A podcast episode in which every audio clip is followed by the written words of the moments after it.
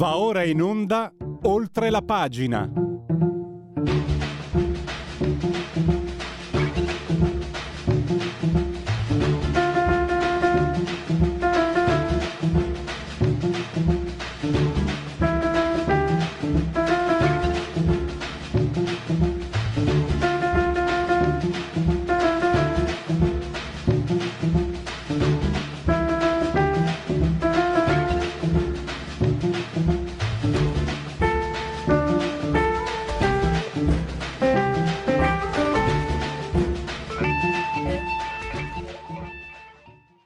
Facciamoli, facciamoli gli applausi. Cominciamo bene la settimana con questa splendida sigla di oltre la pagina di Radio Libertà. Ho dato disposizione ai tecnici di non rivelarvi chi è l'autore. Io purtroppo sono partito in ritardo, dovete meritarvelo, dovete meritarlo, dovete cercare. Sono cattivo perché è lunedì, sono cattivo perché eh, ho scoperto che ci hanno preso in cioè, ho scoperto ho avuto la conferma che ci avevano preso in giro, per esempio, lo sapete, tutti quanti questi, soprattutto le certe amministrazioni di certo colore, ah che bello, ehm, teniamo più basso il calorifero, teniamo, abbassiamo o alziamo, per meglio dire, la temperatura del condizionatore 21 gradi ma come massimo di calore, 25 come eh, massimo di, di, frescura. È una pesa per il sedere, perché io me la ricordavo questa, perché nelle mie precedenti vite ho lavorato anche un anno come dipendente pubblico per la regione Friuli Venezia Giulia e mi ricordo che in quegli anni proprio eh, si varò eh, questo, questo cambiamento, cioè 21 come massima, me lo ricordo perché una mia collega nel suo ufficio teneva sempre a 28 gradi con mia sofferenza in inverno e quindi ci hanno preso per in giro ci hanno preso per in giro sì dai perché altrimenti non iniziamo con il turpiloquio questo per dirvi che tra poco parleremo di, di problemi energetici con Matteo Ballarin che è presidente di Europe Energy, un'azienda cioè che fornisce energia. E parleremo di price cap che potrebbe essere un modo per calmierare questi prezzi folli. Poi parleremo invece Qui per una volta eh, saremo più ottimisti. Sergio Luciano, eh, parliamo del decreto aiuti. Allora, eh, non è chissà che, ma è anche il meglio possibile, dice Sergio Luciano, che Sergio Luciano, direttore di Economy, non ha mai nascosto, diciamo, il, um, di confidare in Mario Draghi, non è un tifoso, però uno dice è il migliore su piazza, però uh, ha anche infilato una critica. Mario Draghi a suo avviso è stato un po' troppo atlantista sull'inflazione, cioè eh, eh, no, scusate il contrario, Mario Draghi atlantista quando va da Biden eh, non lo è invece quando si parla di inflazione. Cioè la BCE sull'inflazione ha una posizione molto eh, dalla Sefer, passa, da passare nuttata. E invece sul fronte statunitense sono preoccupatissimi, sono due concezioni diverse dell'economia. Secondo Sergio Luciano sarebbe meglio stare da, da, questa, volta, questa volta sì dalla parte degli americani e preoccuparsi dell'inflazione. E infine con Carlo Lottieri torniamo a parlare di Mario Draghi, perché Mario Draghi in questa grande festa per il Sud con Mara Carfagna, che dopo vi faremo vedere anche nelle sue eh, più prestigiose eh, rappresentazioni, ha parlato di eh, un'economia del Sud che è vittima di alcuni pigri pregiudizi. In realtà i dati ci dicono che invece l'economia del Sud eh, soffre per i contributi a pioggia che sono stati dati dalla Cassa del Mezzogiorno in avanti. Ed è preoccupante la posizione di Mario Draghi perché il 40% del PNRR andrà al sud. Ci sono rapporti, fior di rapporti, c'è c'è un testo, Morire di aiuti, fallimenti delle politiche per il Sud, eh, c'è il presidente Rosario De Luca, presidente della Fondazione Studi Consulenti del Lavoro, che eh, confermano, dimostrano come purtroppo questo meccanismo abbia solo fatto male al Sud, ha favorito la, mm, la, criminalità che si è mascherata, che si è mimetizzata, è stata coperta da un certo tipo di politica e, e noi insomma se eh, abbiamo il Sud con il record di eh, disoccupazione perché questo è il dato di fatto, 44,6% l'occupazione, 67,5% nel nord-est, un, un abitante di Ragusa percepisce un terzo di, di, retribuzione rispetto a un abitante di Bolzano. Siamo sempre due aree eh, a statuto speciale. Molti, in molte zone del, dell'est Europa, ex comuniste, hanno superato come potenziale d'acquisto, come potere d'acquisto il meridione. Allora vuol dire che quel tipo di politiche di contributi a pioggia non fa bene proprio prima di tutto al meridione. Eh, ne parleremo con uh, Carlo Lottieri. Adesso vediamo subito di parlare invece con uh, Matteo Ballarin di Europe Energy. Dovremmo averlo in collegamento, lo saluto. Benvenuto Matteo, grazie per essere qui con noi. Grazie a voi, buongiorno a tutti. Allora, eh, Matteo, credo di aver capito, c'è un modo per provare a domare questi prezzi dell'energia che, che salgono in modo indiscriminato, il price cap è, una, è, è uno strumento... Il modo migliore è abbassare la temperatura del condizionatore, anzi alzare la temperatura del condizionatore e abbassare il riscaldamento. Quello risolve tutti i problemi. Eh, permette la battuta, d'accordissimo con quello che ha detto lei prima, però il piccolo aspetto dico che magari è una buona educazione civica, insegnare un maggiore a un migliore utilizzo del riscaldamento piuttosto che del condizionamento, perché le cose che si vedono in tanti uffici, a volte anche della mia azienda, un collega mette il condizionatore a 15 gradi e quello di fianco apre la finestra perché ha troppo freddo. Eh, quindi... Però di sicuro non è così che si risolvono i problemi energetici. Io infatti fa un po' specie che lo dico al ministro, sono consigli che do anch'io, ma più come educazione civica del consumatore che come risoluzione dei problemi energetici di, un, di, di una nazione. Sicuramente il price cap, invece, parlando di cose più serie, per me è un elemento che ci dovrebbe essere, dovrebbe essere anche molto aggressivo, perché i dati ad oggi sulla domanda, ossia se la disponibilità di gas che c'è sul mercato è sufficiente a coprire la domanda, eh, la risposta è assolutamente sì. Cioè, solo nell'ultima settimana abbiamo avuto qualche piccolo problema di approvvigionamento dalla Russia e non è ben chiaro se per colpa dei russi o per colpa degli ucraini, a dire il vero, perché una stazione di pompaggio in Ucraina ha subito dei danni eh, a quanto mi risulta non realmente verificati, eh, tali per cui non sempre tutto il gas che deve passare dall'Ucraina sta passando.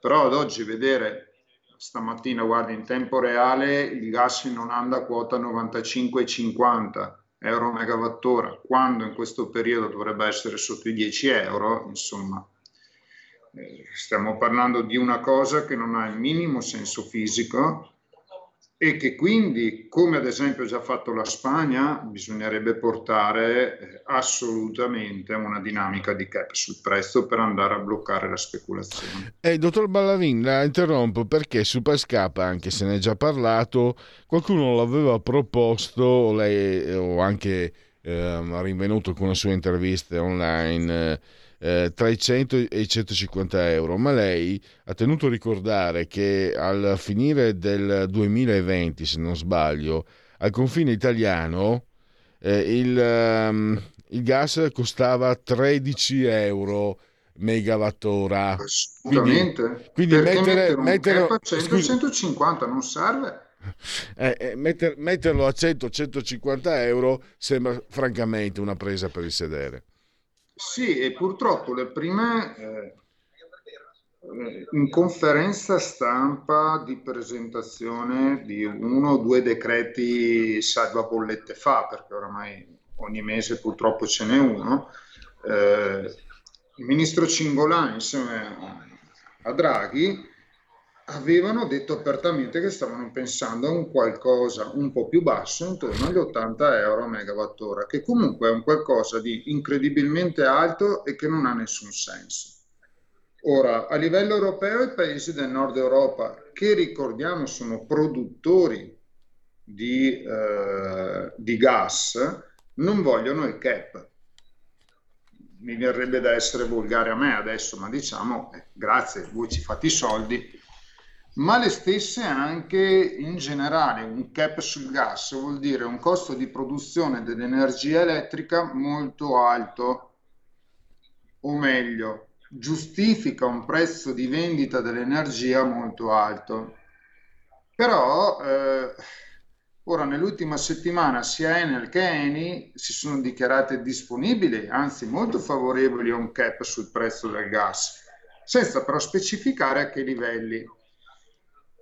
Il problema è che più alto è questo cap, più alto sarà giustificato anche il prezzo di produzione dell'energia, nascondendo in questo modo quello che sono tutti i reali, impliciti, enormi guadagni che i produttori stanno facendo. Ma non lo dico io, basti guardare i bilanci che stanno presentando tutti quanti. Come pure sul livello internazionale, eh, le grandi società stanno riuscendo a comprare a livelli molto più bassi di questo. Ad oggi le, faccio questo, eh, le do questo eh, dato esplicito. Le navi indipendenti di gas, cosa significa? Non quando vai a comprare eh, Europe Energy, va direttamente negli Stati Uniti, compra una nave di gas, sapendo che avrà, potrà scaricare questo gas nel, al terminal di Rovigo tra una settimana. Va bene, quella nave arriva, scarica e così via, ma vi sono casi in cui le navi caricano e poi si mettono al largo delle coste europee per scaricare il gas, in attesa che si trovino, trovino un compratore e un porto libero. Queste navi offrono il gas con il 20-25% di sconto rispetto ai prezzi proprio perché c'è un delta che viene lasciato sul mercato che è incredibilmente alto. È qua che deve intervenire il cap, perché avere navi che offrono il gas col 25% di sconto non ha nessun senso.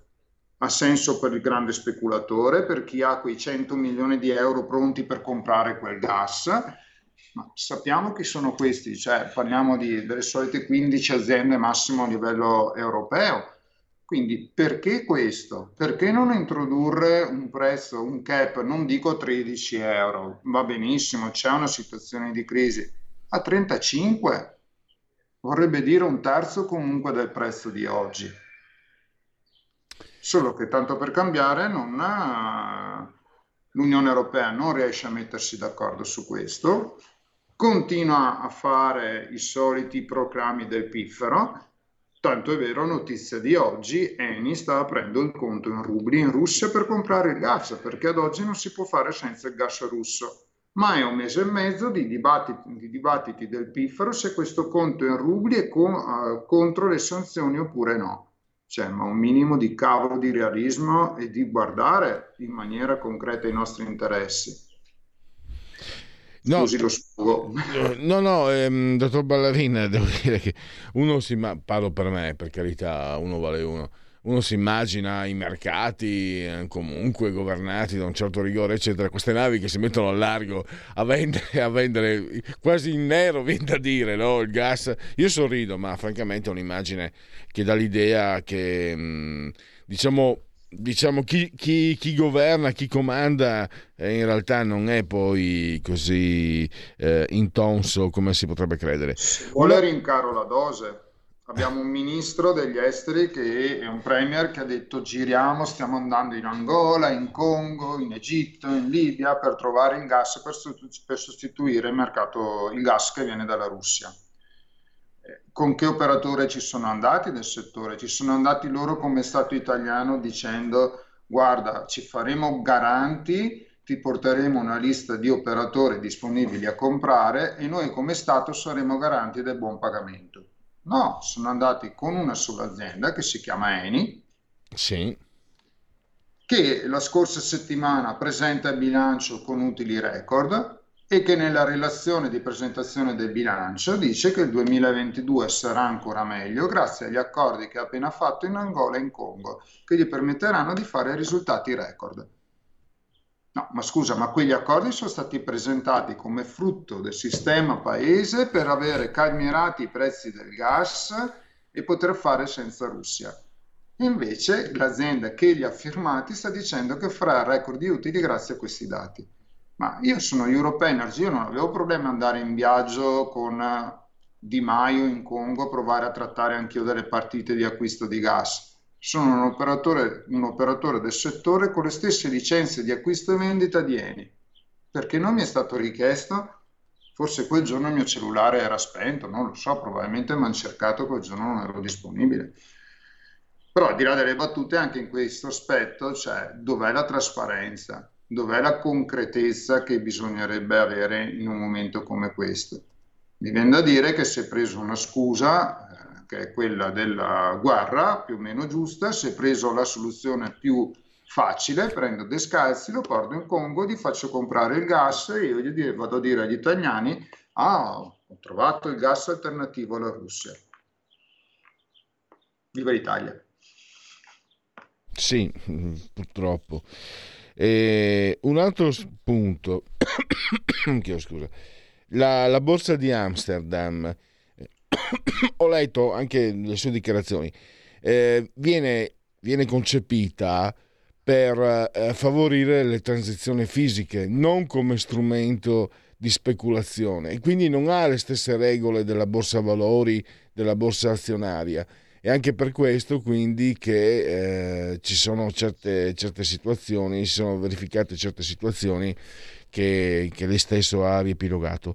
Volevo chiederle, noi abbiamo ospitato giovedì scorso Marcello Minenna che è direttore dell'agenzia eh, delle dogane e lui ha indicato un suggerimento, ha detto eh, anziché fare se l'ARERA, cioè l'agenzia che eh, stabilisce il prezzo dell'energia, anziché fare riferimento alla borsa di Amsterdam e a un altro parametro che adesso non ricordo sinceramente, facesse riferimento allo scambio fisico, potrebbe eh, avvalersi proprio dell'agenzia delle dogane che essendo informatizzata in modo adeguato può dare eh, conto in tempo reale dello scambio avvenuto alla frontiera e quindi avere un riferimento fisico e quindi pertanto ovviamente arrivare a dei prezzi eh, più compatibili anche con la realtà. Lei cosa ne pensa di questa proposta? Spero di averla spiegata in modo comprensibile, dottor Ballarin. Sì, Lei cosa ne pensa? Per riassumerla con parole, è quello di dire ma eh, la borsa in Olanda ha delle dinamiche di mercato che, eh, come ricordato che ho già dichiarato, sono dinamiche nate per un equilibrio fisico, mentre oggi sopra c'è molta speculazione finanziaria. E quindi, per fare un esempio banale, eh, strumenti come c'è sulla Borsa Valore di Milano, dove vengono quotate le azioni, quindi la sospensione di un titolo per eccesso di rialzo o un eccesso di ribasso, eh, che quindi è uno strumento che dice aspetta un attimo cosa sta succedendo, sospendiamo il titolo, cerchiamo di capire cosa succede e poi lo riammettiamo. Sulla borsa di Amsterdam è uno strumento che non esiste perché non è stata proprio concepita con quell'aspetto di gestione eh, di aspetti puramente eccessivamente speculativi. La proposta è, è, quella di dire ma guardiamo il gas che realmente entra in Italia, dove è stato comprato e a che prezzo è stato comprato e sulla base di questo andiamo a determinare eh, il prezzo per i clienti finali. Mm, va bene, però torniamo a monopolio, cioè di fatto vuol dire lo Stato padrone e, e questo come imprenditore non, non può trovarmi d'accordo. In un certo senso lo Stato l'ha fatto perché ha imposto questo controllo, nel senso che dal momento che lo Stato sta introducendo questa tass- tassazione sugli extraprofitti ha chiesto a tutti gli importatori di gas di fornire copia dei loro contratti o comunque degli elementi principali come quantità e prezzo, proprio per poi andare a dire ma guarda tu Europe Energy l'hai comprata direttamente eh, nel mare del nord pagandolo 20 euro a megawattora ed ora lo vendi a 80, ci fai 60 di margine, quindi su questo extra profitto eh, devi andare a pagare la famosa tassa introdotta. Uh, su questo mi fa sorridere le penali che hanno inserito se non do copia del mio contratto, perché da 5.000 a 200.000 euro, ora spero che eventualmente sanzionino con 200.000 euro, perché non dare, se non voglio dare un contratto sul quale guadagno 10 milioni di euro, pigliare 5.000 euro di multa, naturalmente è l'ultimo dei temi. Dall'altra parte posso dire che sono, alcuni di questi contratti sono un segreto industriale, eh, tipo i contratti pluriennali così, di un'entità veramente alta e ad oggi se mi venisse chiesto se fossi assegnatario di un contratto di questi tipi con una, una certa leggerezza, mandarlo all'email che mi viene indicata senza sapere chi c'è dall'altra parte che lo legge e con quale delicatezza viene trattato è un elemento che mi lascia un, un po' perplesso. Secondo me non c'è bisogno di andare lì nel momento che eh, le regole del mercato le fa proprio Arera. Ha la possibilità di intervenire lavorando col Ministero su alcune regole base come fa molteplici volte perché sembra che stiamo parlando di un elemento che Arera non, lo, non fa mai.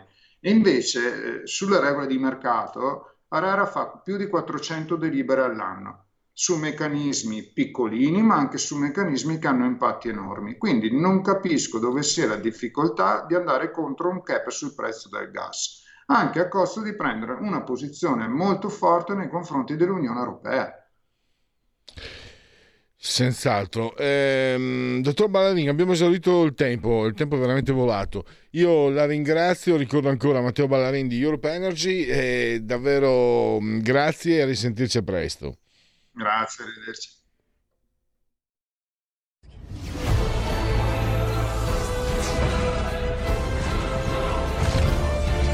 Ragazzi, sono Spider-Man! Quale migliore modo di se non andare al cinema a vedere il vostro supereroe preferito? Vi aspettiamo! Andate al cinema! Portate i vostri figli! Un film per grandi e piccini! Con, Con Movie Time! La magia del cinema! Con Vincent! Wow!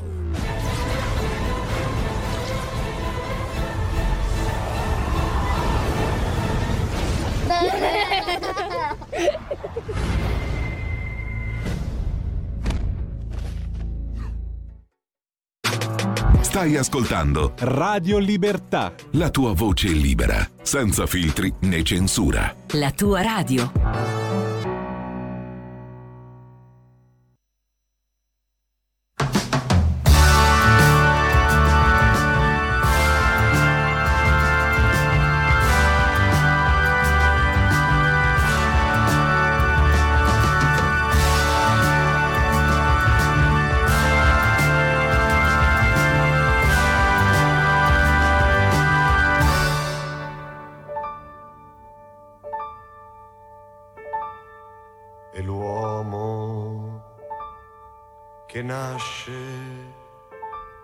Dentro l'acqua come un uomo.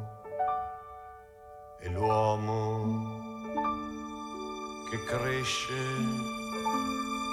e respira come un uomo e l'uomo che si forma, si plasma, si trasforma, impara, si arricchisce, si prepara, poi conosce la coscienza, i problemi della scienza, poi conosce anche la vita con le sue difficoltà.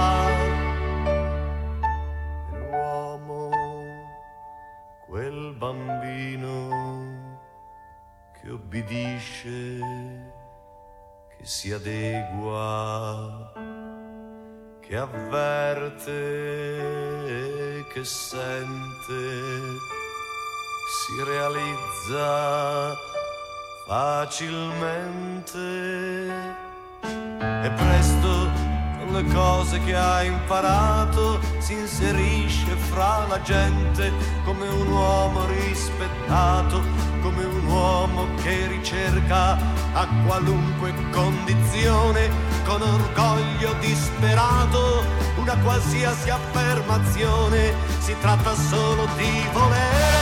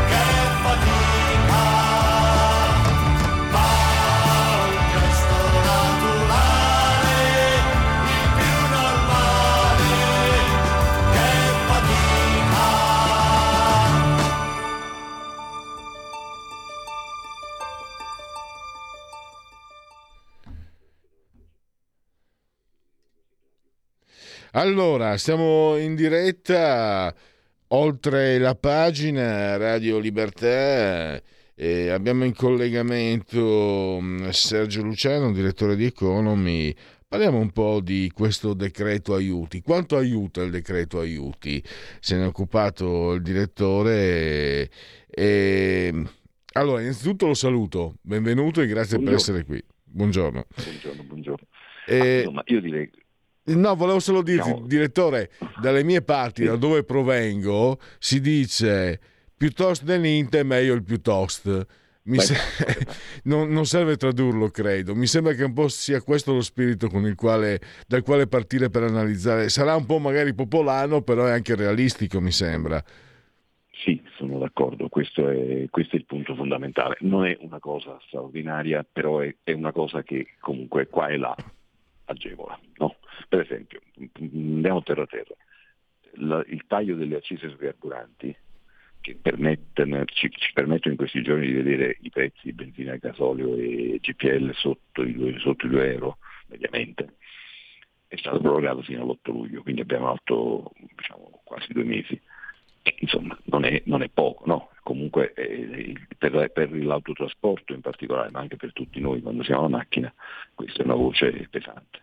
E quindi bene. Poi un'altra cosa diciamo oh, abbastanza importante, eh, i crediti d'imposta per gli investimenti 4.0 e per la formazione sono due voci che per le imprese sono stati molto importanti in questi anni. No? E si, si- si- si considerava entrati nel, così, nel paesaggio, no? Nel- no- normali, e stavano per essere ridimensionati brutalmente e sono stati rifinanziati. Anzi, in- nel caso dei, dei, dei crediti d'imposta per chi compra i macchinari evoluti che servono a produrre meglio, a produrre di più, addirittura la, eh, sale il valore coperto al credito d'imposta, quindi è una cosa abbastanza buona. E, mh, come dire, dove manca, eh, se vuoi, ma è inevitabile, è il discorso delle, delle bollette, perché le bollette sono rincarate a volte anche più del 200% e su quello qualcosina c'è, c'è stato, ma poco, insomma, ecco, non, non non è, non è forte, è un intervento non forte. E poi c'è la storia dei bonus di 200 euro che, che alla fine in- in- si calcola che vengano percepiti da 32 venga percepito da 32 milioni di italiani. E quindi perché tutti quelli che hanno il, l'ISEE fino a 35 mila euro lordi, che sono 1800 euro netti al mese, do- lo prendono e sono 200 euro. Noi, noi- noi italiani siamo abituati a questo tipo di cose, perché se, se vi ricordate quando Matteo Renzi fece la legge sui 100 euro al mese per tutti, mh, come dire, ci fu molto dibattito, però 100 euro al mese fanno 1200 euro netti all'anno. per chi aveva gli stipendi più bassi. E in effetti poi la cosa è come se l'avessimo assorbita nel nostro panorama economico e non è, non è più così importante. Quindi bisognerà vedere poi in concreto questi 200 euro che fine faranno. Però che cosa dobbiamo dire? Diciamo, diciamo pure che lo spread tra, tra l'euro, tra gli BTP e, e, e i bund tedeschi, che come qualcuno sa e, e qualcun altro è bene ricordare, indica se la, la, la, l'economia italiana è sana o è in sofferenza, questo benedetto indicatore è tornato attorno a 200 punti quando il governo Draghi si è insediato era a 100. Quindi purtroppo questo è un caso in cui quando l'indicatore sala, sale l'economia va peggio, per cui eh, dobbiamo prendere atto che l'economia sta andando un po' peggio. Insomma, eh, non si può far finta che non ci siano eh, i problemi che ci sono. Per cui.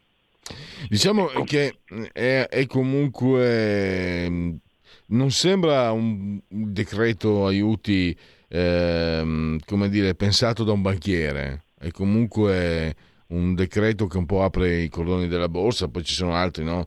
eh, oltre al, chiaramente al bonus eh, bolletta.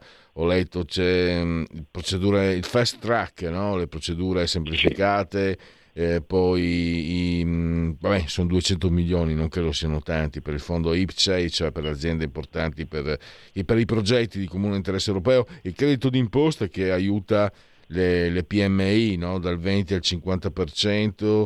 Eh, per i beni strumentali il 50-60%, cioè questi, questi come li vedi? Sono eh, come dire del de maquillage eh, o, o sono, sono qualcosa che se poi trovasse continuità, però questo dipende dalla politica, potrebbe comunque andare verso una direzione eh, virtuosa? Allora, eh, propongo una, un'altra indicazione. Eh, né, né maquillage che è un trucco, e non è giusto dire che siano trucchi, però nemmeno la premessa di niente, perché uno dice, vabbè, è un po' come quando come quando uno comincia a giocare a pallone, un ragazzino, dice adesso io comincio a giocare a pallone, mi alleno due volte alla settimana e poi piano piano diventerò come Ronaldo. E no, non è affatto detto, due volte alla settimana sono già un, un, una, un buon inizio, è, è, meglio che niente, però nulla implica se cominci a allenarti solo due volte alla settimana che poi passare a 3, 4, 5 tutti i giorni e diventerai Ronaldo, proprio per niente. Quindi questi interventi sono stati fatti nell'ambito delle sostenibilità economiche attuali, aggiungo anzi attuali e sperate, perché se la situazione bellica non si rilassa, la situazione economica complessiva anche italiana peggiorerà ulteriormente, quindi magari dovremmo anche ridimensionare le ambizioni. E sono utili nella misura limitata nella quale abbiamo visto che sono utili. Il resto è veramente in grembo a Giove, come dicevano i romani, cioè in grembo a Dio, non, non, non sappiamo che succede, non implica proprio niente, anche perché non dimentichiamoci che poi ogni settimana che passa vengono fuori nuove magagne, pensiamo soltanto alla questione dell'energia le rinnovabili, che sono indispensabili per le energie rinnovabili, sono indispensabili per poter fare a meno gradatamente degli idrocarburi, sia ai fini ecologici, sia per non doverli comprare dalla Russia, e costano un sacco di soldi. Se eh, il governo non si spiccia ad autorizzare veramente la realizzazione di nuovi impianti di rinnovabili, eh, non ce la faremo mai né a renderci autonomi dalla Russia né a, a inquinando meno a inquinare meno grazie appunto all'eolico, al solare, eccetera, eccetera. Ma fare tanti investimenti fotovoltaici eh, significa avere, come dire, soldi pubblici. È un bel casino, ecco. Certo. Ovviamente, direttore... Ovviamente, direttore, stiamo parlando di eh, Ronaldo Nasario da Lima, quello dell'Inter, quello vero, ovviamente. Eh, io sono interista. Invece, eh, invece eh, c'è un altro punto. Tu critichi eh, Mario Draghi, dici è andato a trovare Biden, posizione filo atlantista, poi abbiamo visto comunque eh, proporre anche alternative, eccetera. Eh, però dopo quando torna in Europa eh, è per la posizione della BCE. Sto parlando dell'inflazione. Tu dici sarebbe stato, giocando un po' sul, sulle parole, ma nella sostanza dici farebbe meglio a seguire gli Stati Uniti sulla preoccupazione per l'inflazione, perché la BCE è un po' come dire eh, ha da passare nuttata, cioè le cose insomma eh, non può più per stare nel cinema, non può piovere per sempre, no? E invece mi sembra di capire, di percepire che tu l'inflazione la vedi invece come eh, una, un, un, rischio da non sottovalutare nella maniera più assoluta. Sei un po', eh, Sergio, eh, direttore, sei un po' della vecchia scuola, no? Ehm, quelli, quelli, che hanno visto negli anni 70, io ero ragazzo, però me lo ricordo, eh, hanno visto, eri giovane anche tu, giovanissimo anche tu, però te lo, te lo ricordi sicuramente appunto quando l'inflazione era davvero un problema pesantissimo nella, nella metà sì, degli anni 70. Effettivamente è, un po', è messo un po' meglio, diciamo. Uh, sì, sì, sì, beh, per fortuna. Quadro, però, però non, non, è vero quello che dice la, la BCE, e cioè che sia soltanto un'inflazione da uh, caro benzina.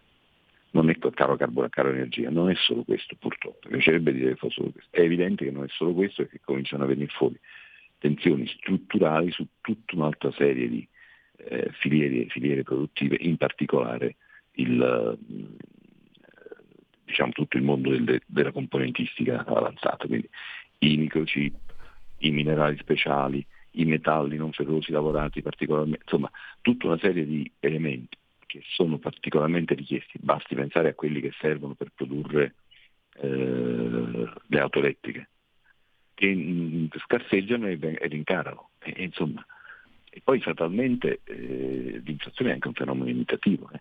Cioè, chi può, se io in questo momento anziché fare il giornalista possibile sono in un ristorante e avessi la capacità e la bravura di avere la sala piena perché sono bravo e la gente viene perché gradisce venire a cena da me, e beh, io alzo i prezzi. Eh.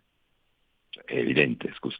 Quando, quando prendo la macchina per andare la domenica a fare un giro fuori porta, dove prima mi bastavano 50 euro per fare il pieno, ne devo spendere 80 e che faccio?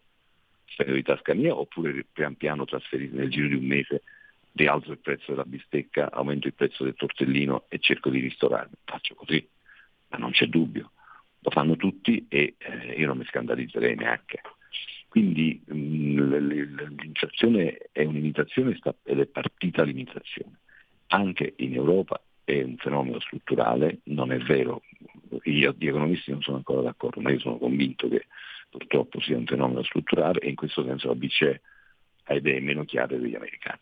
Poi siccome Draghi è un signore di cultura e relazioni americane, è un mm. po' in sospeso, un po' in sospeso tra un'interpretazione e l'altra e si barcamena, è un uomo di grande esperienza, non ha difficoltà a barcamenarsi, però comunque il, il quadro è questo.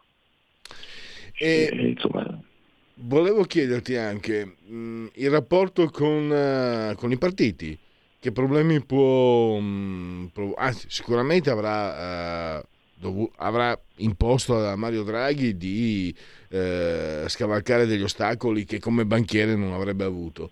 Come lo vedi mh, mm, nel futuro? Il prossimo anno qualcuno dice se Dio vuole torneremo a votare, eccetera, eccetera. Qualcuno dice che adesso eh, c'è rompete le righe, quindi eh, vediamo i movimenti di 5 Stelle Lega, eccetera. Come si troverà eh, Mario Draghi, eh, che in, in, sostanza resta un economista nel, nel rapportarsi alla politica? Potrebbe entrare in difficoltà?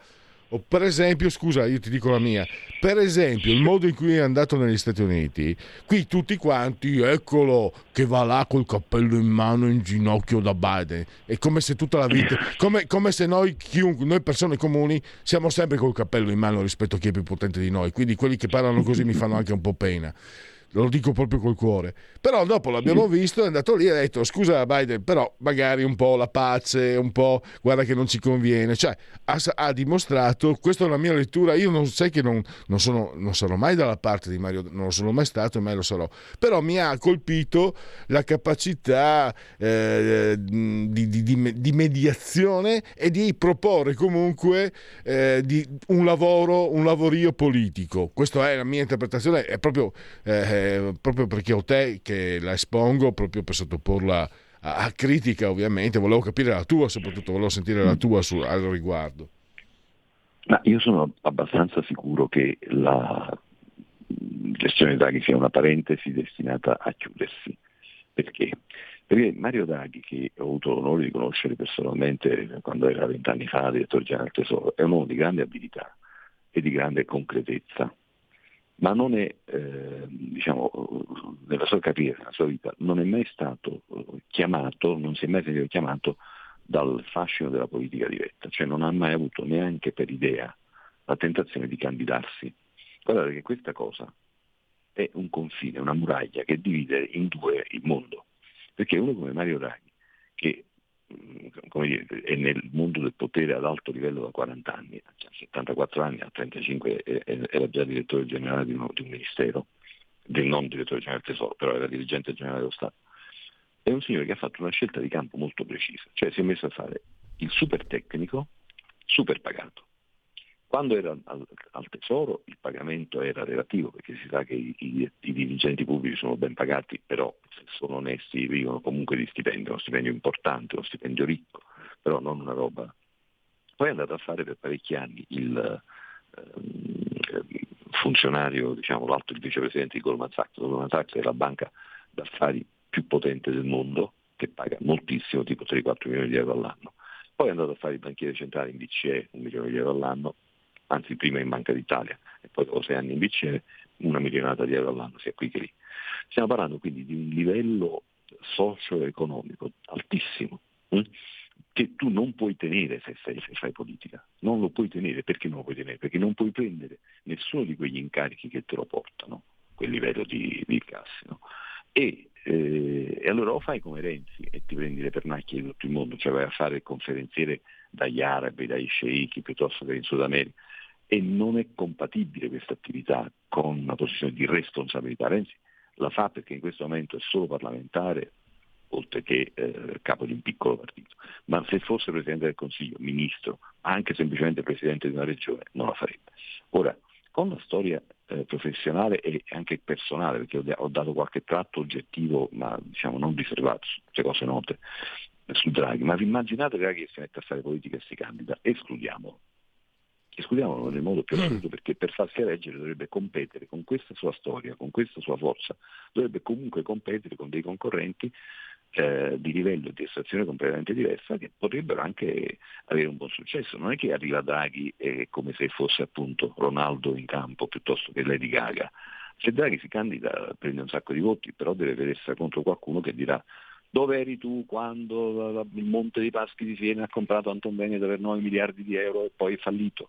quando eri governatore della Banca d'Italia, lì e non hai detto niente, è un errore. Dove eri tu quando eh, il governo D'Alema ha venduto Telecom, ha lasciato che Telecom venisse comprata e è stato un disastro, l'azienda è andata a rotoli e non hai detto niente. Cioè, voglio dire, un uomo che, fa, che gestisce il potere alto livello da 30 anni, se lo vuoi attaccare hai l'imbarazzo della scelta. Chi glielo fa fare?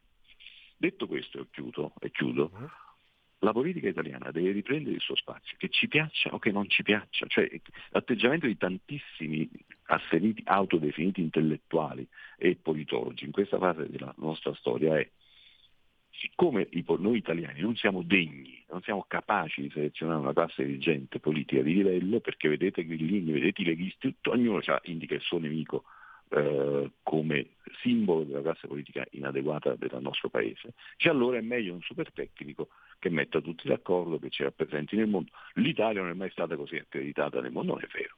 L'Italia di, di, di, all'estero era molto ascoltata quando c'erano Ciampi e Prodi, per un periodo incredibile a dirsi, perfino quando c'era Berlusconi, perché giustamente con, con i Bush Junior il rapporto personale di Berlusconi era eccellente e anche con Putin che allora non sembrava non sembrava così a tutti come oggi uno destinato a menare le mani ma in modo sanguinario.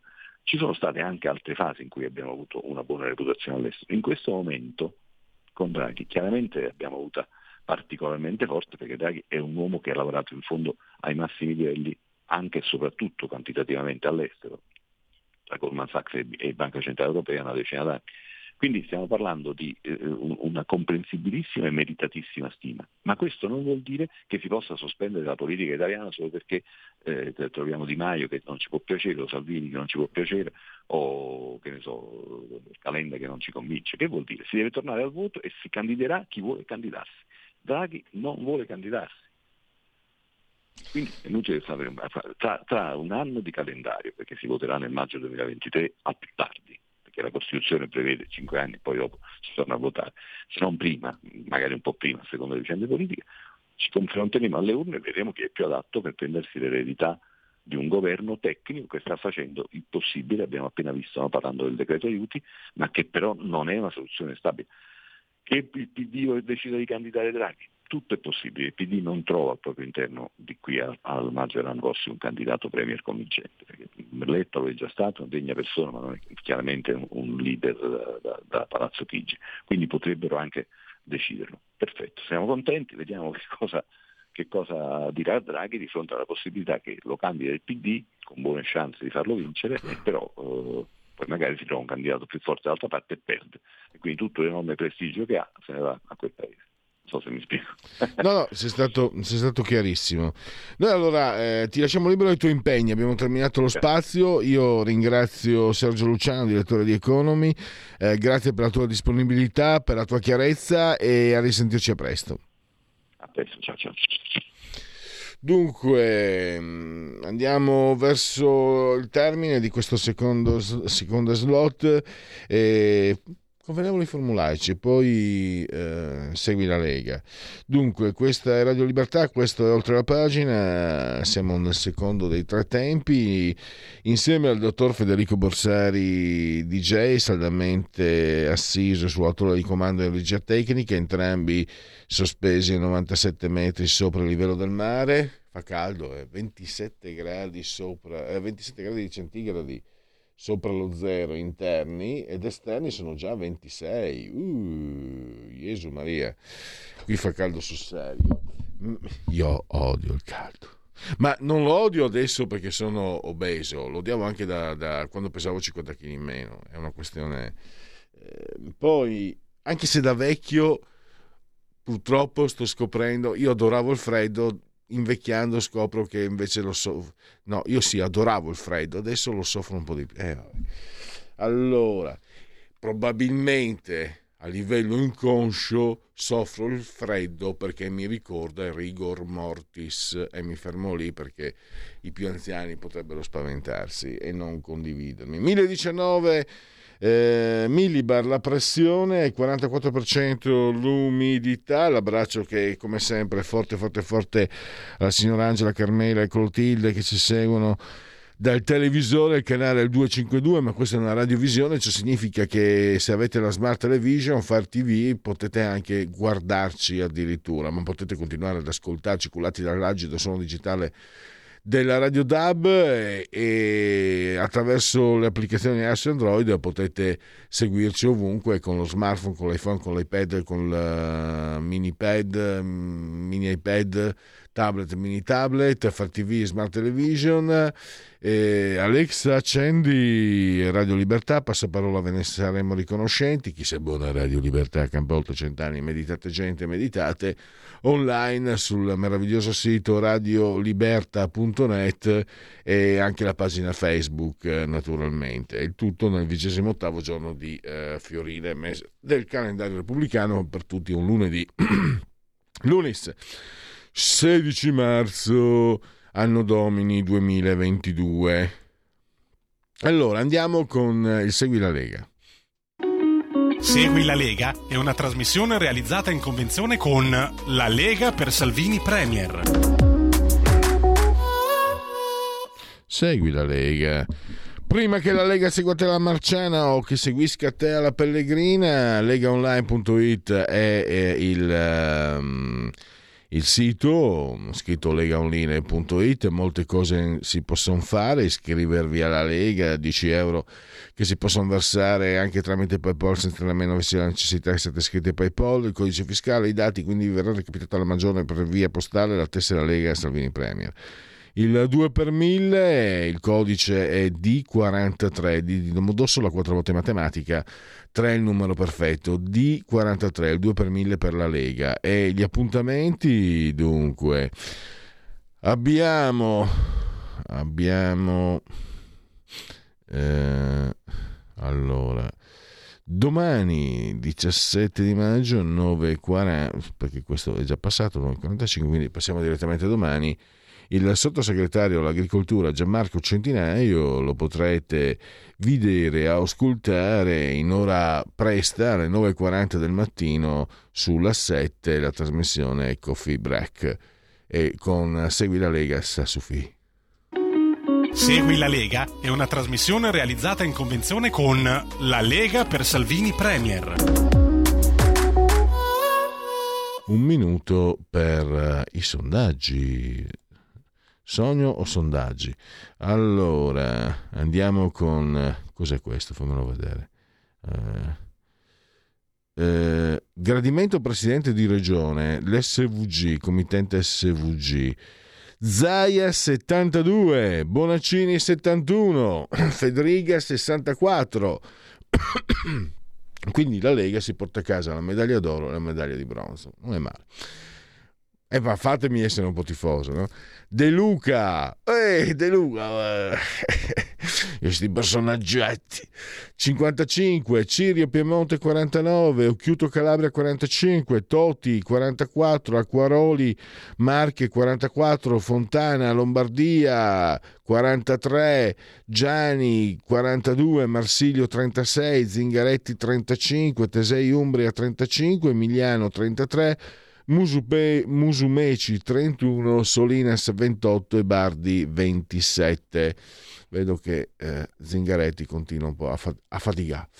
E poi abbiamo Istat, protezione delle donne, dunque forti differenze al nord si concentra la quota maggiore di case rifugio 70,2%, 257 in valore assoluto, al sud invece 41,7, eh, 146.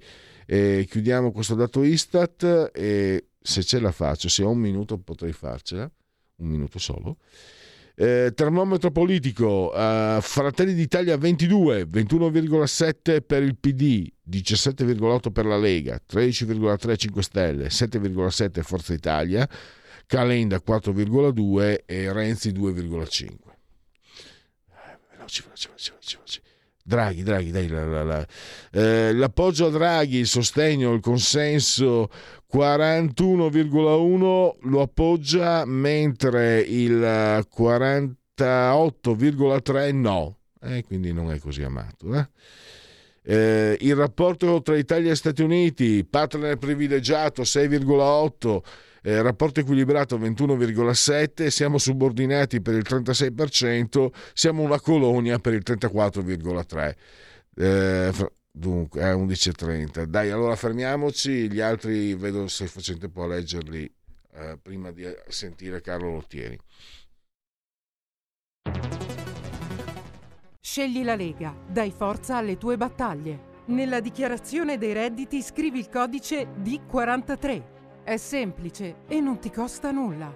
Il tuo sostegno vale 2 per 1000. Messaggio autogestito Lega per Salvini Premier. Stai ascoltando Radio Libertà. La tua voce libera, senza filtri né censura. La tua radio.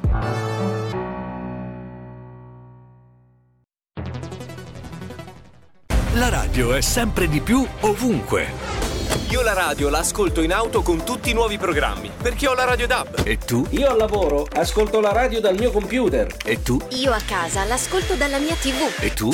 Io l'ascolto dal mio telefonino, con Radio Player, l'app delle radio italiane. E tu? Io la radio l'ascolto con lo smart speaker. Oggi 35 milioni di italiani ascoltano la radio così. E tu? La radio, ovunque, sempre di più. Anche Radio Libertà è su Radio Player Italia.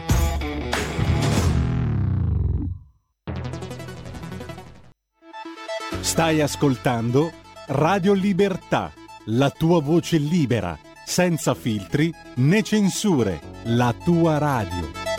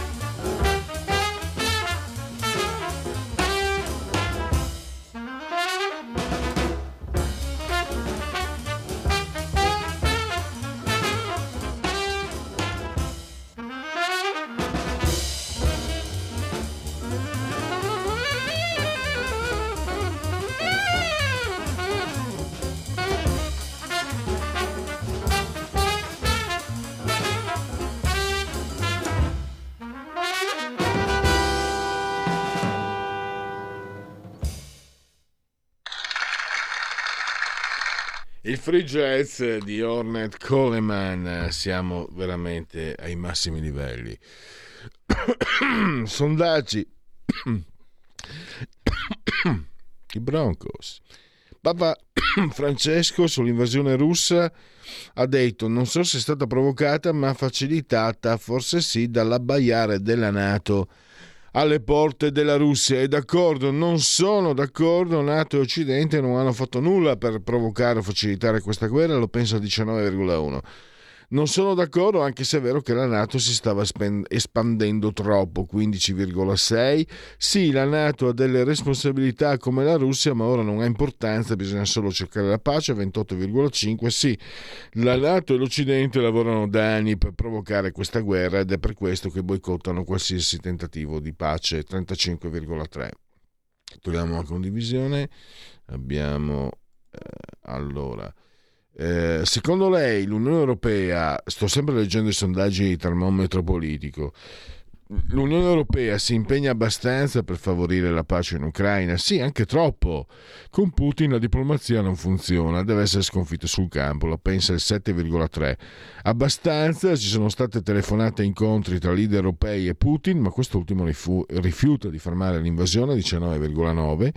Solo in parte è stato troppo titubante a causa delle divisioni interne, deve parlare con una voce sola e promuovere negoziati per 19,4. No, perché l'Unione Europea è troppo succube degli Stati Uniti che vogliono una prosecuzione della guerra, deve mediare anche sfidando le posizioni americane per il 52,2. Togliamo, perfetto. E poi l'ultimo, eh, l'ultimo, sondaggio del giorno, sempre termometro politico. In alcuni luoghi al chiuso, come negozi e supermercati, non è più obbligatorio portare la mascherina. Lei la indossa lo stesso? Sì, sempre, preferisco continuare a proteggermi dal Covid, il 38,2 dipende dalle occasioni, a volte la tolgo, a volte se c'è più folla la indosso, il 31,8. No, con la caduta dell'obbligo ho smesso di indossarla dove non è obbligatorio, 12,4. No, non la metto e penso che l'abolizione dell'obbligo sia arrivata troppo tardi, 17.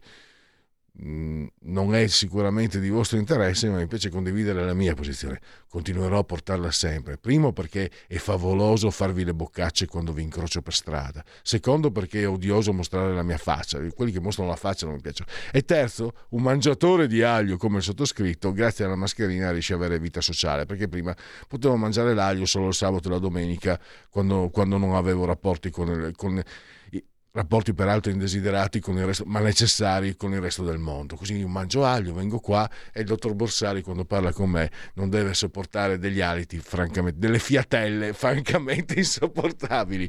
Sto scherzando, ma adesso invece andiamo a parlare di cose serie, di un tema che è finito un po' eh, dietro la lavagna, un po' dimenticato, però in realtà è sempre lì. Va, eh, vale a dire la questione meridionale, la cassa del mezzogiorno, gli sprechi eh, e tutto quello che noi sappiamo. Qui a Radio Libertà lo sappiamo. E, e balza diciamo all'ordine del giorno questo tema perché Mario Draghi eh, nei giorni scorsi era, era al sud e ha rilasciato una dichiarazione, ha detto che eh, sull'economia del sud ci sono pigri pregiudizi in realtà ci sono numeri che non sono pigri, non sono pregiudiziali, ma sono reali. E ne, parla, ne parliamo con eh, Carlo Lottieri, che è docente di filosofia del diritto, eh, fa parte dell'Istituto Bruno Leoni, insomma è un nostro caro vecchio amico. Non vecchio, nel senso che è, da anni è sempre ospite nostra, per la nostra emittente. Professore, benvenuto e grazie per essere qui con noi. Ciao, grazie, buona giornata. Non puoi anche dire vecchio perché il tempo passa, quindi eh, l'alternativa a diventare vecchio è peggiore. Quindi... Eh, però, Carlo, per quello che ti conosco, tu sei, sì, a, a, differenza mia, tu sei giovane dentro e quindi non sarai mai ecco. vecchio. Io credo di essere vecchio da 30 anni, tu non lo sarai neanche tra, fra 30. Eh, allora, però, a parte le, le, le ceglie, eh, vice, questo, questo, modo perché è preoccupante anche? No? Il tuo articolo riepiloga, c'è anche la citazione di Morire di aiuti, fallimenti delle politiche per il Sud, che è un libro di De Blasio e Acetture, c'è la dichiarazione del presidente del, delle Camere del Lavoro, del, dei consulenti del lavoro ma c'è soprattutto il fatto che il 40% eh, del PNRR è destinato al sud.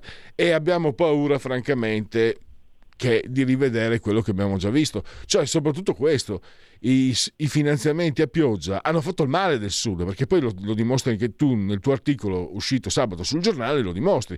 La disoccupazione, addirittura è, il tasso di occupazione è quasi metà di quello del nord-est. Il potere d'acquisto di molti, di molti stati del, dell'est Europa ha superato quello del sud. A Ragusa eh, lo stipendio è un terzo di quello di, di Bolzano e siamo comunque in area a statuto speciale. Quindi vuol dire che tutti questi soldi hanno fatto solo il male del sud sud, questo è un problema. E, e, c'è, e c'è questo approccio di Draghi che non ti tranquillizza. Sì, è così. Lasciami partire da una premessa, perché Draghi dice abbiamo a che fare con dei pregiudizi. Bene, eh, Draghi dovrebbe sapere, perché è una persona, come dire, certamente colta e di mondo, che i pregiudizi hanno sempre un'origine ben precisa, cioè i pregiudizi nascono dall'esperienza, nascono dalla storia, eh, poi possiamo fare un cattivo uso dei pregiudizi quando creiamo una sorta di stereotipo, cioè attribuiamo a tutti coloro in un certo mondo certe caratteristiche, però è ovvio che il pregiudizio va spiegato, va compreso. E come mai c'è un pregiudizio oggi nei riguardi delle politiche a mezzogiorno? No, per una ragione semplice, perché veniamo da 70 anni di politiche che hanno fatto solo il male del mezzogiorno con la complicità di tutti, attenzione, eh, con la complicità delle grandi imprese, con la complicità del nord che ha sempre accettato tutto questo, con la complicità naturalmente anche della classe politica meridionale che ha sempre spinto su questa strada. E quindi quello che è particolarmente preoccupante è il fatto che in una situazione di questo tipo di disastro economico, perché stiamo andando verso la stagflazione, cioè crisi economica più inflazione, eh, Draghi, bello bello, se ne va al sud e va a annunciare altri finanziamenti, ma in generale tutta la logica del PNRR, che è una logica balorda, perché tu prima evocavi questo strumento dei decenni passati che è la cazzo del mezzogiorno. Ebbene, il guaio è che l'intera Italia è diventato un immenso mezzogiorno e fondamentalmente questi fondi del PNRR, che non a caso vedono l'Italia in testa, che è il primo destinatario, sono una reinvenzione su scala europea della cassa del mezzogiorno che ha devastato il sud e ora ci apprestiamo a devastare l'intero paese. Ma è ovvio che la parte più debole, la parte che ha meno bisogno di aiuti, che ha più bisogno di libertà, che ha più bisogno di regole giuste, che ha più bisogno di meno tasse, non già più soldi, ma meno tasse e una liberalizzazione del mercato del lavoro è proprio il sud. In quel sud a cui si continua ovviamente e giustamente a migrare perché lì non si riesce a fare impresa, non si riesce a lavorare e a trovare opportunità.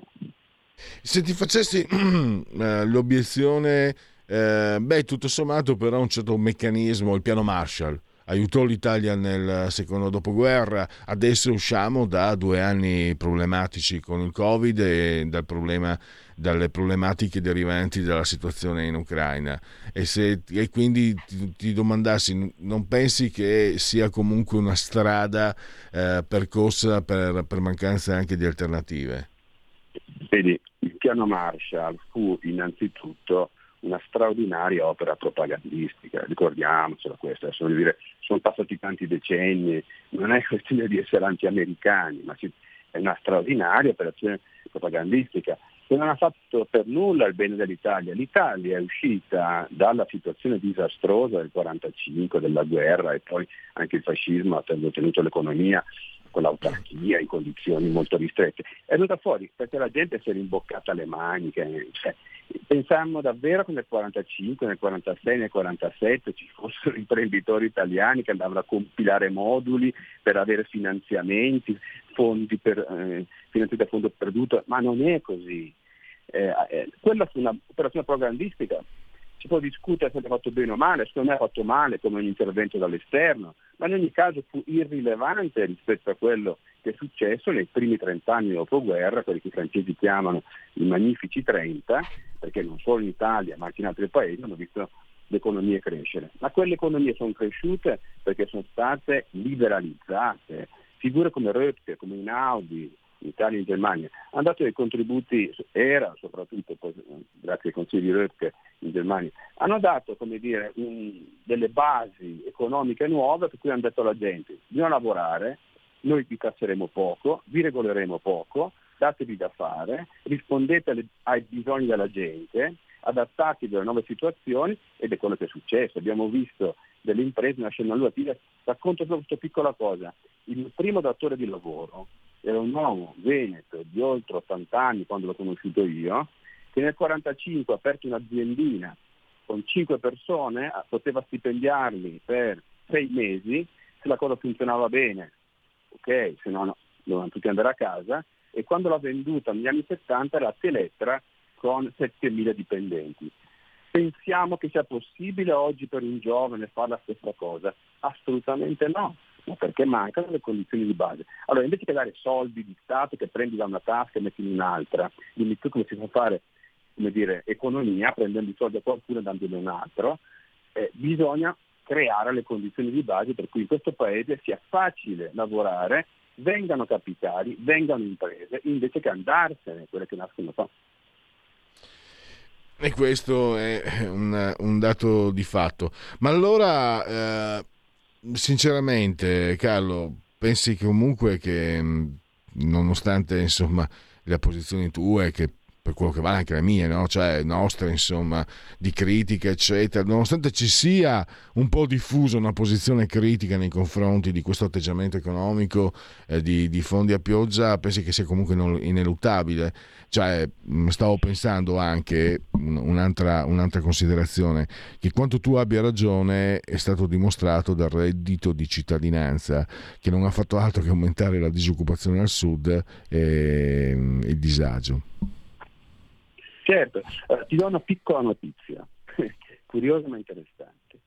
Ieri stato un referendum in Canton Ticino, cioè quel pezzo di Lombardia che ha avuto la fortuna, anche la storia, eccetera, di rimanere in Svizzera, in cui si è votato di porre dei, di, si è confermato meglio, scusa perché era un, una votazione che avrebbe cancellato una certa regola, eh, di garantire, di mantenere delle regole molto severe a tutela del contribuente e a tutela dei buoni conti pubblici. No? Cioè perché il Canton Ticino tutti i giorni riceve 75.000 italiani transfrontalieri che vivono di qua, tra Como, Varese, eccetera, vanno a lavorare di là, ma perché hanno i conti in ordine, perché non c'è questo meccanismo di aiuti. E dov'è la differenza allora tra là e qua? La società civile, perché questo è il dato di fondo. Cioè noi abbiamo una situazione economica ridicola, riteniamo appunto che il denaro sia un po' come la manna dal cielo quando ti arriva, no? che bello, eccetera, e non ci rendiamo conto che solo limitando la spesa pubblica, l'intervento pubblico, i posti pubblici inutili e quindi tenendo sotto controllo i conti vari, delle varie giurisdizioni si può dare un futuro ai nostri figli. Ma la differenza fondamentale è che là sono 320.000 persone in Ticino, si governano da soli, devono guardare i conti come fosse una famiglia, come fosse un'impresa, devono stare attenti a non sforare, a non spendere male, a gestire al meglio eh, le attività che sono affidate all'ente pubblico, mentre da noi non soltanto abbiamo a che fare con un'Italia di 60 milioni di abitanti, totalmente deresponsabilizzati, ma ormai addirittura siamo il nuovo mezzogiorno di un'Europa di centinaia di milioni di persone che a livello centrale, facciamo un esempio recente, compra ad esempio i vaccini senza sapere quanto che contratti sono stati fatti, non sappiamo nulla, quanto è stato speso, quanto è stato sprecato. Si parla di 70 milioni di vaccini buttati via in Germania, no? inutilizzati. Tant'è vero che li volevano introdurre l'obbligo oltre i 60 anni semplicemente per smaltirli, non per ragioni sanitarie. Allora, capisci che la logica italiana, ma in generale europea, è la logica di una crescente deresponsabilizzazione. Siamo ormai delle formiche in entità sempre più vaste, quando invece se vogliamo offrire un futuro a noi stessi, ai nostri figli, ai nostri nipoti, dovremmo responsabilizzare, localizzare il potere, far sì che ogni realtà si tenga in piedi da sola. Il Sud ha uno straordinario esempio a pochi passi, che si chiama Malta.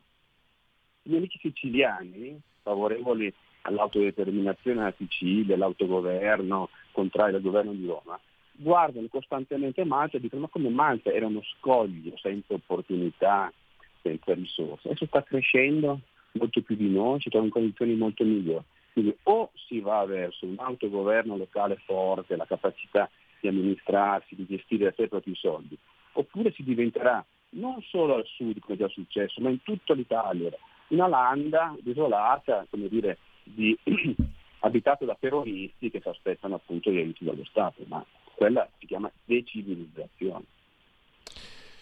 Certamente è un po' eh, a margine, mia, no. io sono un immigrato, devo dire che si sente spesso parlare di Lombardo-Veneto, secondo me invece eh, mi sono sempre chiesto perché la Lombardia non sia diventata uno Stato a sé con la Svizzera, perché i Lombardi, secondo me, i, i Lombardi e poi il Piemonte orientale, il Verbano, hanno una peculiarità che non, che non è... Eh, dicono Lombardo-Veneto, no, i Veneti sono completamente un'altra cosa. Ci sarebbe da domandarsi come, perché voi Lombardi, Carlo, non, uh, non, non, vi siete fatti insieme alla Svizzera? Perché secondo me eh, c'è quel modo di affrontare, quel, quel pragmatismo anche quell'ordine mentale di capire che, attraverso, che le regole non sono solo da subire in quanto tali, ma sono il percorso necessario per arrivare al meglio, alla miglior condizione possibile.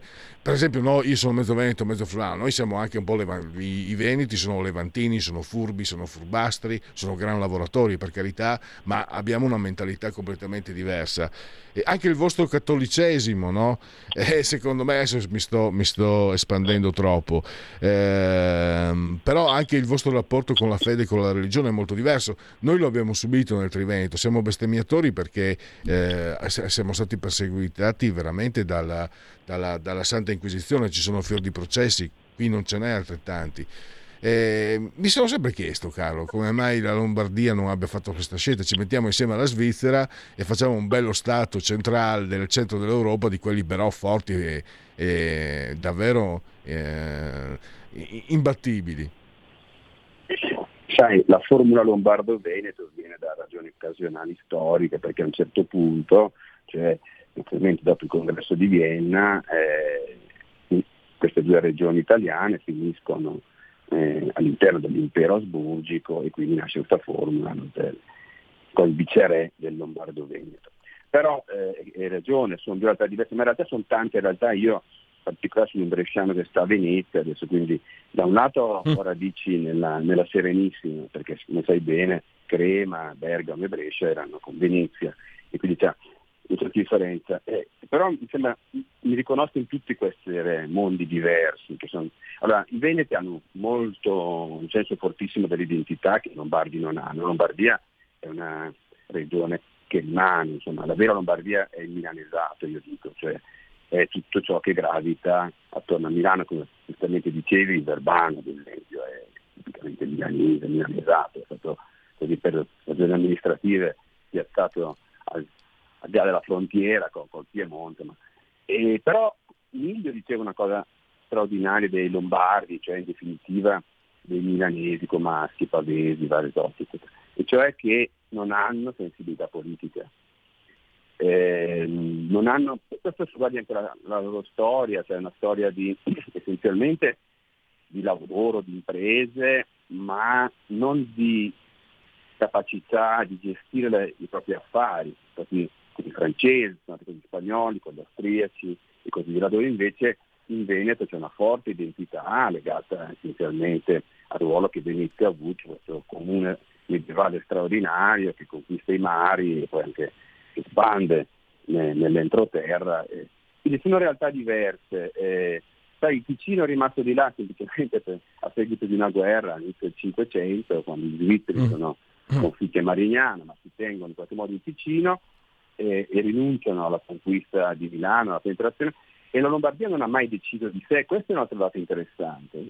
Il bambino ricordo le, le varie gite che si facevano e la vecchia battuta tipicamente lombarda che dice bah, facciamo una cosa, attacchiamo la Svizzera, ci facciamo invadere e poi ci arrendiamo subito. Questa è una vecchia battuta che circola da sempre in Lombardia. Ma cosa dice? Dice di un'insoddisfazione profonda nei riguardi delle istituzioni attuali, come di quelle passate per la verità, di una voglia di darsi funzioni proprie, di governarsi da sé, ma dell'assoluta incapacità politica, come diceva Amido, di fare alcunché. Tantissime iniziative politiche sono venute da Milano, no? in tutti questi secolo e mezzo, già il fascismo. Questa è una marcia su Roma, non a caso una marcia che va da Milano, non a caso, a Roma e il fascismo nasce a Milano, no? Piazza San Sepolcro, eccetera. Però tutto nasce in qualche modo in logiche nazionali e, e contro, e contro uh, la capacità dei lombardi di prendere in mano la destino. Io sono molto pessimista su, sulle prospettive di questo paese, anche perché non c'è un vero dibattito su questi temi. Mm, sono pochissime le persone, sono pochissimi i gruppi che reclamano le libertà locali, che rivendicano il diritto per i comuni, per le regioni di governarsi da sé, eh, mentre qualche decennio fa era un modello svizzero tutto sommato che era apprezzato in Italia, c'era l'idea, ma potremmo immaginare no, di ripensarsi della Svizzera che è molto efficiente, funzionante, civile.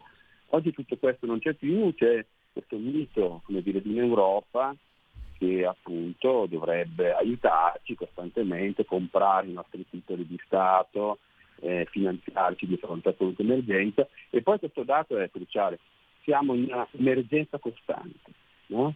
non mm. siamo ancora usciti dall'emergenza Covid, siamo già nell'emergenza guerra, una guerra che non sta ma comunque abbiamo deciso che sia comunque sufficiente per proclamare lo stato di emergenza e che già in prospettiva l'emergenza del riscaldamento globale. Di emergenza in emergenza siamo sempre governati da qualcuno che ha una debole legittimità popolare, una debolissima legittimità democratica, ma insomma le cose vanno avanti così e non ci sono grandi alternative.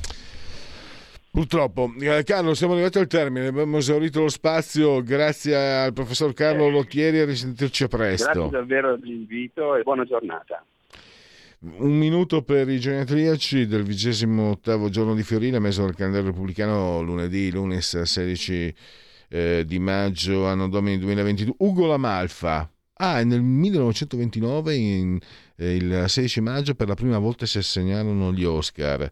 Il grande Henry Fonda, tre nomination, un Oscar. Eh, di origine genovesi, pensate un po'. Il grandissimo Mario Monicelli, i soliti ignoti, i nuovi mostri, eh, disse solo gli stronzi muoiono.